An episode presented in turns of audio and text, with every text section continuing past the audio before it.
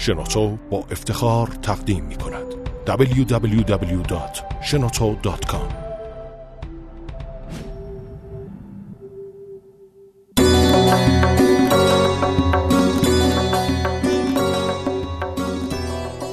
داستان‌های انجیر و به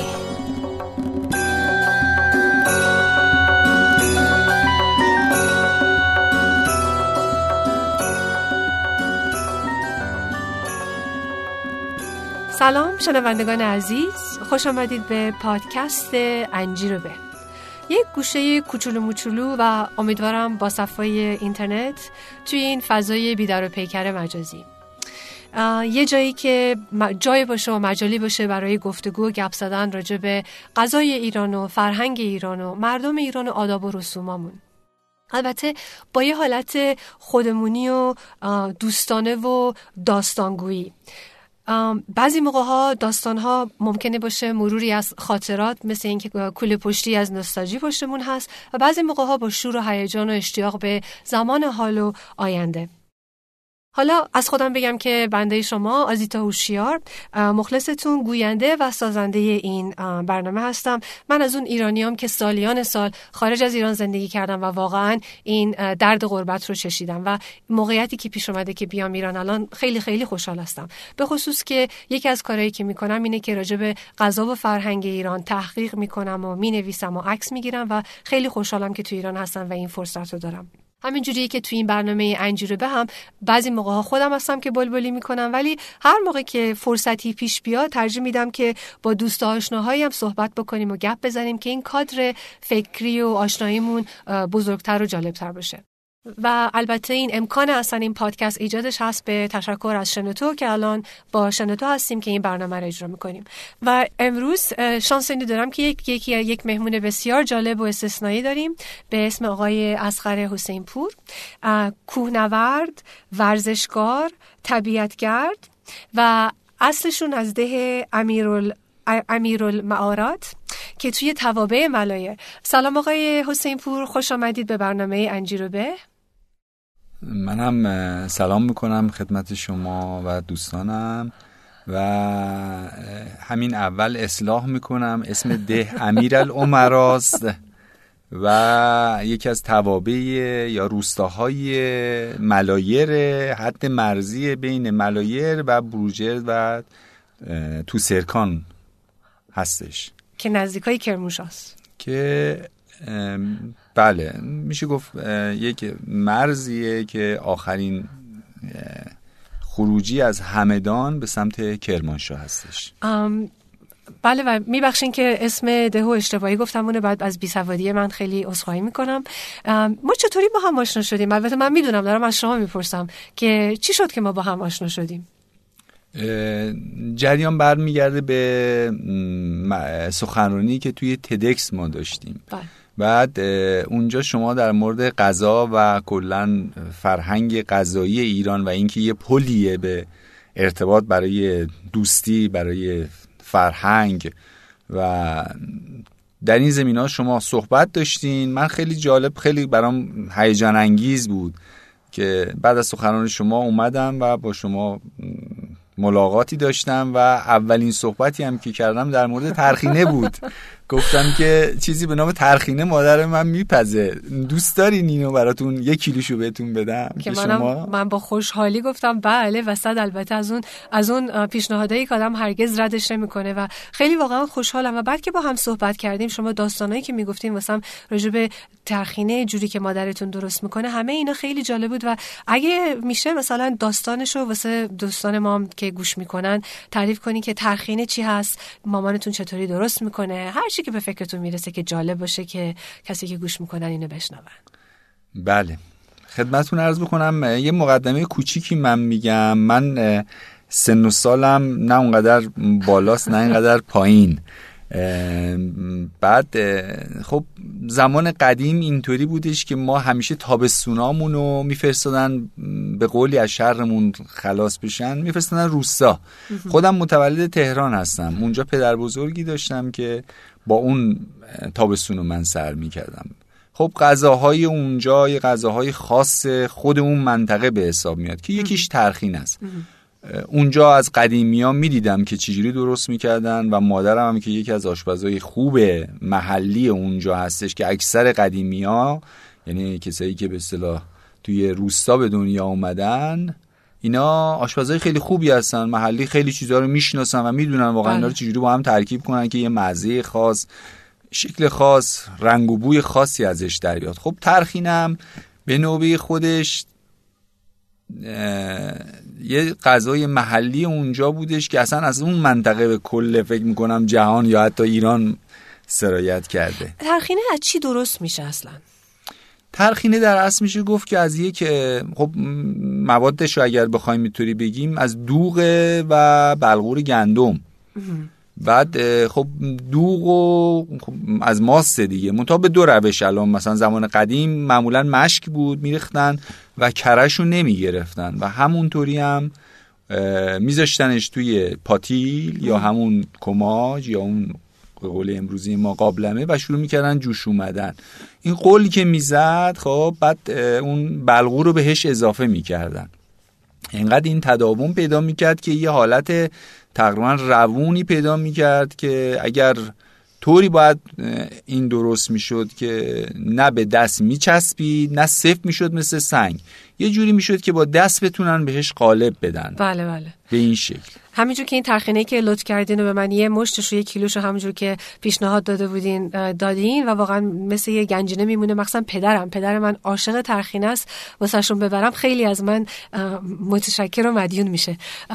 ترخینه داستان جالبی هم تعریف کرده بودین که بچه که بودین میگفتین مامانتون که درست میکرد شماها شیطنت میکردین و حتی اینا رو یه ذره غافلگیر که میشدن یواشکی برمی داشتین و میخوردین. جالبه واسم که یعنی حتی خامم خوشمزه بود.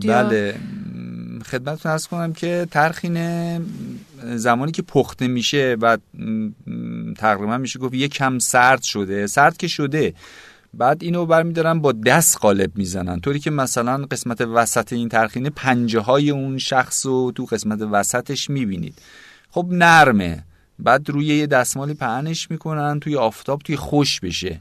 حتی اگر دقت بکنین یه مدتی که میگذره گرد و خاک و خاشاک هم روش میبینید که به نظر من اصلا با وجود این باکتریاست که خیلی خوشمزه میشه، خیلی مفید هستش. بله، اینو وقتی ردیف میکردن به نظم خاصی هم میچیدن اونا رو، بعد ما رو نگهبان اونا قرار میدن که کلاغا اینا رو نبرن و نمیدونستن که شماها از کلاغا موزی‌تر هستید. بله، معمولا ما نگهبان یا کشک بودیم یا نگهبان ترخینه بودیم که روی پشتمون پهن می‌گرد. مثل یه ضرب مثل نیست که میگن گربه رو بکنن نگهبان گوشت دیزی، بعد نگهبان همچین درستی نبوده. خب ولی خیلی و چطوری اون وقتینو مثلا ترخینه وقتی که تموم میشه، الان این ترخینی که من دادین مثل یه چیز سفتیه دیگه، با این وقتی آدم آش درست میکنه میخواین به مثلا مختصر مفید بگین که چطور اصلا اینو میشه باهاش آشی درست کرد که اصیل و خوب باشه؟ بله، این ترخینه رو بعد از اینکه تهیه میکردن، البته ما همون که میخواستم ادامه صحبتم بگم که ما یه مقداری اون خامش میخوردیم، فوق العاده خیلی خوشمزه است. الان همین ترخینه رو شما اگر یه تیکشو بشکنید بذارید تو دهنتون نرم بشه، واقعا خیلی خوشخوراکه و میتونید حتی خام بخورینش. یعنی خام که در اصل نه، این چون قبلا پخته شده میشه به راحتی خوردش همین الان. و واقعا آدمو سیر میکنه دیگه، نه یعنی میشه گفت غذای کاملیه. بله، این الان این ترخینه تقریبا میشه گفت 3 برابر یا 2 برابر حجم خودش باز میشه. یعنی شما وقتی یه دونش رو برای یه نفر میذارید در یه کاسه خیلی بزرگتر میشه به این صورت. بعد اینا رو معمولا نخ میکردن و آویزون میکردن توی اون محیطی که خیلی خنک بود، حالا خنک هم نبود، معمولا سقف خونه آویزون میکردن برای زمستونشون. تو زمستونشون مدام هر 2-3 روز یه بار یه آش تهیه می‌کردن ازش می‌خوردن. چه صحنه جالبی، چه خوب می‌شد اگه کسی از این عکس داشت، خیلی عکس جالبی می‌شد که آدم می‌دید این ترخینه‌ها که نخ به نخ اون بالا آویزون هستن.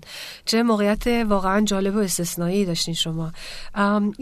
شما تعریف کردین که داستانای دیگه، غذاهای دیگه‌ای هم بوده از اون محله که الان متأسفانه دیگه زیاد نمی‌سازن. می‌خواین یکم راجع به اون صحبت کنین؟ بله، ببینید غذاها، حالا اگر بخوام تقسیمش بکنم برای محل اون منطقه، خب یه سریشون مثلا به طبق مراسم‌های خاصی تهیه میشد، برای مراسم خاصی یه چیزایی تهیه میشد میدادن. یه سری هم نه، جز روزمرهشون بود، غذای طبیعی بودش که همیشه تهیه میشد. ببینید مثلا یکی از حلواهایی که میپختن به نام حلوا پانش بود. این حلوا پانش رو معمولا وقتی کسی فوت میکرد پنجشنبه ها خب مثل همین تهرانی های خودمون که حلوا درست میکنن پخش بله. میکنن درست میکردن و میدادن. منتها فرقش با حلوای اینجاست که خیلی چرب و چیلی و یه حالت نرم و خاصی داره، ولی اونجا این حلوا رو وقتی تهیه میکردن میذاشتن خوش میشد، یه نرمی توأم با خشکی داشت که مثلا شما انگار مثلا یه دونه کاکائو یا یه شکلات مثلا دست میگرفت، بعد به صورت بالشتی تهیه میشد. آره سفت بود، بله سفت بود و وسطش هم معمولا مغز داشت. خب بعد بچه‌ها میدویدن 3-4 تاشو جمع میکردن که بعدن بخورن مثلا توی مدرسه یا توی سر. بعد غذاهای دیگه ای که مثلا فرض بکنیم بخوایم بکنیم، خب چوبونای اون موقع میرفتن برای با گله‌هاشون. خب اینا پنیر و نون که میبردن، یکی از نونای اونجا به نام شاته معروفه. خب اینا توی تنورای اونجا میپختن، با هیمه میپختن، یه طرز خاصی. میتونی مثلا سالیان سال این نونو نگه داری. چریخ مثلا چون عکس نداریم اینا، ولی مثلا نون شاته چه شکل و شمایلی داره؟ شبیه تافتون بربری میشه گفت. نظر شکل شبیه تافتونه، ولی اون پف و اینا رو اصلا نداره، خیلی صافه و خیلی هم بزرگه. بعد اینو توی یه جایی نگه می‌داشتن که اصلا مخصوص اون درگاهی که نگه می‌داشتن به نام بقیه معروف بود. دو تا در چوبی کوچولو داشت توی دیوار خونه، اینا رو هم می‌چیدن اونجا. چه جالب. صبح می آوردن بیرون، یه چند لحظه با دست خیس آبروش می پاشیدن. خب بعد این نرم می شد که می شد بخوریش، یعنی بخوریش که خشکش هم می شد بخوری، ولی خب اونطوری نرم که می شد برمی داشتن روش ماس می مالیدن، قیماق می مالیدن، چیزای دیگه می مالیدن. به قولی حالا نمیدونم اینجا هم اصطلاح قاضی به کار میبرن، قاضی میکردن، بچه‌ها دندون میزدن، میرفتن سراغ کارشون. چه جالب. بعد مثلا شیرسنگ خیلی معروفه، یا شیری که داغ میکردن. خب شیر مستقیم داغ نمیکردن، سنگا رو داغ میکردن. خب بعد با چوب اون سنگا رو میگرفتن، سنگای داغ شده رو مینداختن تو شیر. این شیر قول که میزد یه طعم خاصی پیدا میکرد، یه فرم خاصی پیدا میکرد. اصلا این داره که میگین یک صفایی داره، حتی اینو تجسم کردن. و حیف که میگین پس این آداب و رسوم‌ها دیگه نیست اونقدرا. نه. حلوا و نون شاته و اینجور چیزاها. نه ببینید مثلا همین نون شاته یا مثلا فرض بکنید اون حلوا یا چیزای دیگه، مثلا یکی از غذاهایی که حالا صحبتشون میخوام بکنم یه مقدارم همچین خوردنش و صحبت و بو کردنش یه مقدار همچین زیاد جالب نیست، ولی الان بخته میشه، ولی خوب یه سریش هم خب حذف شده. قدیمی‌ها میپزن. مثلا یه آشی هستش به نام آش ورکواز، از یه گیاه یا یه جور تره خاص اون منطقه است که فوق‌العاده بوی بدی داره، ولی خوردنش خب عجیبه. یعنی وقتی میخوری تعجب می‌کنی این بوی بد با این غذای به این خوش، و مزه‌ش هم من حال میدونم مثلا جایی بخواد یه همچین مزه‌ای تهیه بشه. خب الان دیگه نیستش همچین چیزایی دیگه، و حتما مفیدم بوده دیگه، فقط واسه خوشمزگیش نبوده. حالا یعنی حیف که، و واقعا آره حیفه که اینجور چیزا حالا از روان رفته.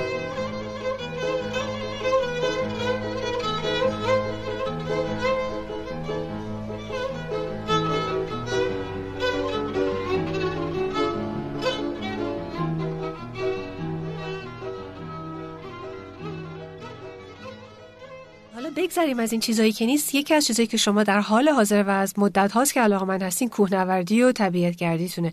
یکی از چیزایی که خیلی کنجکاو هستم اینه که شما کوهنوردی که میرین بعضی موقع‌ها چند روزه میرین دیگه، درسته؟ بله بله. شما مثلا چه جور غذاهایی با خودتون میبرین؟ چه جور غذاهایی خوبه که ببرین؟ چه جور تدارکی میبینین قبل از رفتن وقتی میرین یه کوهنوردی؟ ببینید تغذیه توی کوهستان خب یه سبک و به قولی معروف سیاه خاص خودشو داره که ما قبل از اینکه بریم بسته به اون مدت زمان رفت و برگشتمون 2 روز 3 روز 1 روز، نوع کوله‌ای که میبندیم، کوله 1 روزه میبندیم، کوله 2 روزه 3 روزه میبندیم، غذامون هم با خودمون که میبریم مربوط به اون چند روزی هستش که میخوایم طی کنیم، مسیرهایی که میخوایم بریم. غذاهایی که ما میبریم اکثرا سعی میکنیم که خیلی زود جذب باشه، نمیتونیم غذایی ببریم که خیلی دیر هضم میشه مثلا. و میمونه مثلا بیشتر کوهو، چیزایی که زیاد احتیاج به گرم کردن خاصی نداشته باشه، انواع اقسام کوکوهای مختلف، ماکارونی، مثلا فرض بکنید اگه زیاد مثلا می‌خوایم چرب و چیلی ترشون کنیم که بعضی تن ماهی میبرن. بله. خب این تن ماهی برای تابستون مثلا مناسب نیست ولی برای زمستون مثلا خب خوبه. لوبیا هست، بعد ادویجات مختلف با خودمون میبریم چون ارتفاع معمولا برای اون شخص کوهنورد کم اشتهایی میاره. جالبه. و باید حتما غذا بخوره وگرنه ارتفاع اصلا کلا بی اشتهایی میاره و شما باید به زور غذا بخورین، واقعا نمیخورین غذا. حالا یه سوال مسخره نباشه ولی ایرانی‌ها که میدونیم جونمون به چای خوردنمون بسته است، بساط چای اینا رو هم کوهنوردا میتونن راه بندازن، آتیش درست میکنن، کاری میکنن یا دیگه از چای و اینا خبری نیست وقتی آدم میره؟ این سوال فوق العاده‌ایه. البته در آخر من میگم یه ضرب المثلی هستش میگن، ولی خب چای اصلا تمام کوهنوردای دنیا بلا استثنا، این حرفی که دارم بهتون میگم شاید به نزدیک 99% و تنها نوشیدنی که میخورن فقط چایه. جداً یکی از معروف ترین کسایی که لغتشو من هستش، حالا نمیدونم اسمشو میبرم یا نمیبرم، یک کوهنورد فوق العاده معروفی هستش که میگفت که وقتی من برمیگردم جونمو میدم ولی یه بار چای به من بدین. و این چای یکی از اصول اولیه کوهنوردی چون آب بدن تامین میکنه، خستگی رو برطرف میکنه و در اصل میگم یه نوشیدنی فوق العاده مفیده برای یک کوهنورد که حالا به روش‌های مختلف تهیه میکنن. ولی درسته. چای هیزومی که اصلا یک دنیای دیگه ای داره. بح اون دیگه واقعا دیگه اگر عکساش هم دیده باشین اصلا فوق العاده است، مخصوصا اگه شب باشه و ستاره ها هم بیرون باشن و بعد از یه روز ورزش رو میتونم تجسم کنم که واقعا چه حالی به آدم دست میده. شما با گیاهایی که تو کوهستان هم پیدا میکنین چای درست میکنین یا چیزی درست میکنین؟ بله. میخواین توضیح اصلا وقتی یه نفر کوهنورد میشه ناخودآگاه اون قدیمی‌ها به جدیدی‌ها انتقال میدن این اطلاعاتی که رد شدیم، این پونه کوییه، اون پیاز کوییه، اون ترس، این چایه، خب این فرض بکنید آویشنه و تو کوه همه اینا رو شما پیدا میکنین. یکی از چیزایی که معمولا خب یه مقدارم شاید گرون باشه، البته خب مثلا ریواز خب خیلی زیاده. بله. فوق العاده زیاد. بعد یکی از چیزایی که خب معمولا کوهنوردا وقتی گیر میارن خب سرش خیلی دعوا مرافع میشه چای کوییه. چای کویی که در اصطلاح لری به نام پشمینه معروفه.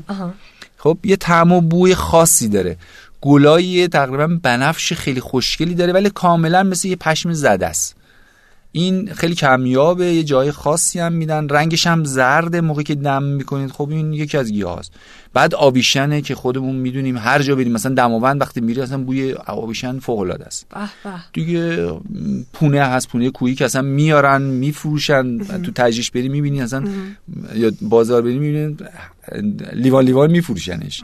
خب ما معمولا خب برای خودمون به اندازه خودمون آمیم. مهمترین چیز مثلا زرشکی که شما نه باقی کوهی جاهای خاصی هستش که شما یه زرشک کوهی رو وقتی میگیرین با باقی، زرشک کوهی فوق العاده تیره است، یه جاهای خاصی هم هستش، البته هست زیاد هستش ولی خب چیدنش هم مكافات داره که این یه میوه عجیبه، خیلی عجیبه. شما با این توصیفایی که میکنین حتی فکر کنم کسایی که تنبل هم باشن الان شروع اشتیاق بگیرن که برن کوهنوردی، که حتی یه چای هیزومی بزنن و یه زرشکی پیدا بکنن و خلاصه خیلی صحنه های جالبیه. www.shnoto.com آقای حسینپور، شما خیلی داستانای جالبی واسه من گفتین و متاسفانه وقتمون داره به زودی تمام میشه، ولی میخواستم واسه شنونده هامون یکم از اون برگشتتون تابستونا به دیدن پدربزرگتون بیشتر تعریف کنین. حتما. ما تابستونا خب 3 ماه تابستون توی ده همه کار میکردیم. پدربزرگ من زیر یه درخت بادوم یه جای خیلی قشنگی درست کرده بود که وقتی من میرفتم اونجا میگفت برو زیر اون درخت مو، اونجا یه انگور هستش اونو بچین وردار بیار. میرفتم اون انگور خاص رو میچیدم ورم داشتم میآوردم. یه دونه حالت نخمانند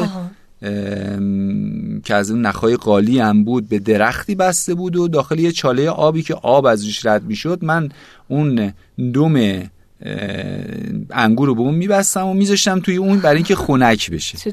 اونو برمی‌داشتم یه رو به بعدش میرفتم اونو در می آوردم و میخوردم. و معمولا اینجور انگورا رو وقتی میگفت زیر فلان مو هستش یا به قول لوری می هستش، یه انگور خاصیه که حالا چون طبیعیه به ارگانیکه در اصل میشه گفت خیلی فوق‌العاده طعم خاصی داشت. چه رنگی بود این انگور؟ ببینید انگورای چون معمولا اون مناطق انگورای خاص خودشونو دارن، معمولا انگوری بودش که خیلی گرد بود و سیاه، مثلا حالا فارسی معمولا نمیدونم چی بهشون میگن، ولی مثلا به عنوان مثال اونجا یه جور اسیری خاصی بود، الان تو ذهنم بود متا اسمشو همین الان فراموش کردم. حالا اشکال نداره، حالا بعد ازتون بپرسم. همه صحبت از غذا کردیم، شما به نظر میاد غذا رو دوست دارین و متوجهش هستین؟ آشپز خوبی هستین یا نیستین، یا اصلا علاقه‌ای دارین یا ندارین به آشپزی؟ نمیتونم بگم که آشپز بدیم، ولی خوبم که نیستم. غذای ایرانی رو کلا دوست دارم، ولی از برنج زیاد خوشم نمیاد. ای وای، این که اصلا مثل این میمونه که آدم انکار بکنه یه چیزای خیلی، چون برنج در واقع یکی از قسمت‌های اصلی غذامونه دیگه. حالا اینو من میرسونه به متاسفانه به سوال آخریمون، چون اگه وقت بود که من میتونستم با شما ساعت‌ها واقعا صحبت کنم، شما داستان‌های بسیار جذابی دارید. سوالم اینه که شما اگه میتونستین با هر کسی توی دنیا، چه زنده چه تاریخی، یک شامی رو مصرف میکردین، چه کسی رو انتخاب میکردین و چه غذایی رو میخواستین که با هم دیگه مصرف کنید؟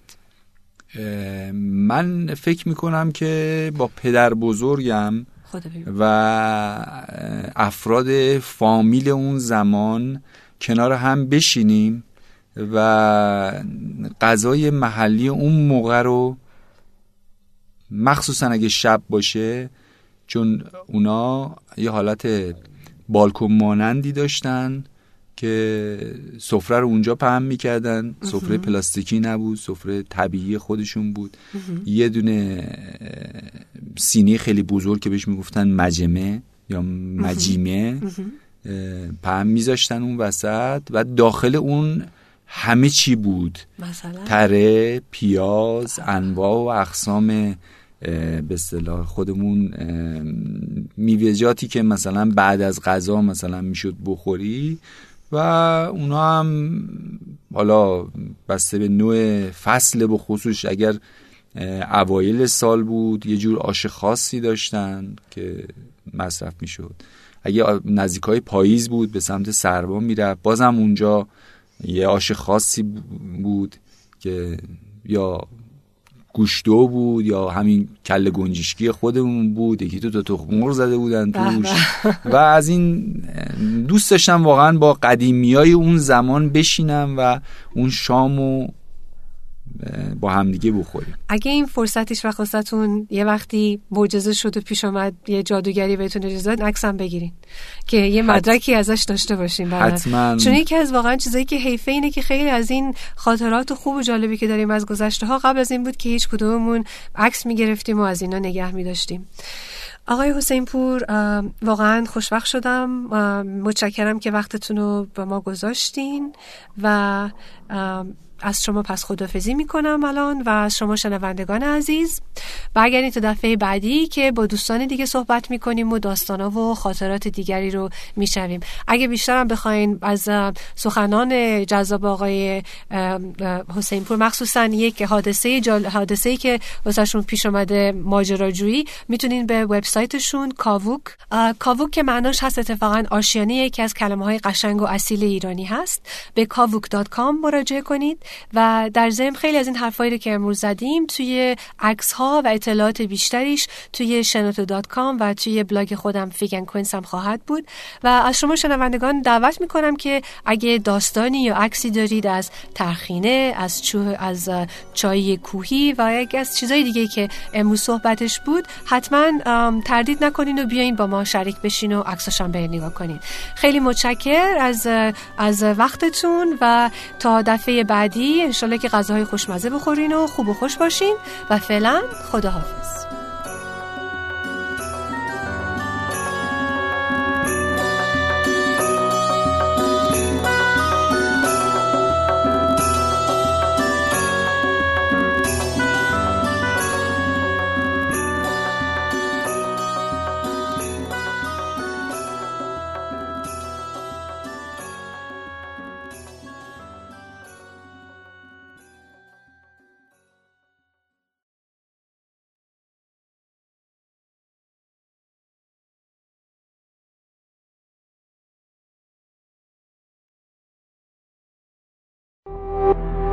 تولید شده در شنوتو www.shnoto.com